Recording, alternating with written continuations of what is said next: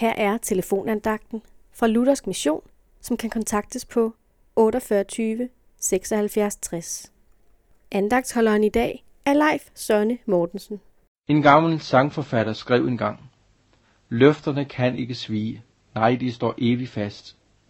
Jesus hvert ord har besejlet, dengang hans hjerte bræst. Himmel og jord kan brænde, bjerge og hav for ende, men den som tror skal kende, løfterne rokkes ej. Det er godt at vide, at disse løfter, som Gud har givet, de står evigt fast. I en tid, hvor der stilles spørgsmålstegn ved mange af livets grundfaste ting, i en tid, hvor mennesket på mange måder ønsker at sætte sig over Gud og hans skaberværk, der kan vi godt gribe sig ængstelse og spørge, hvad skal dog alt dette ende med?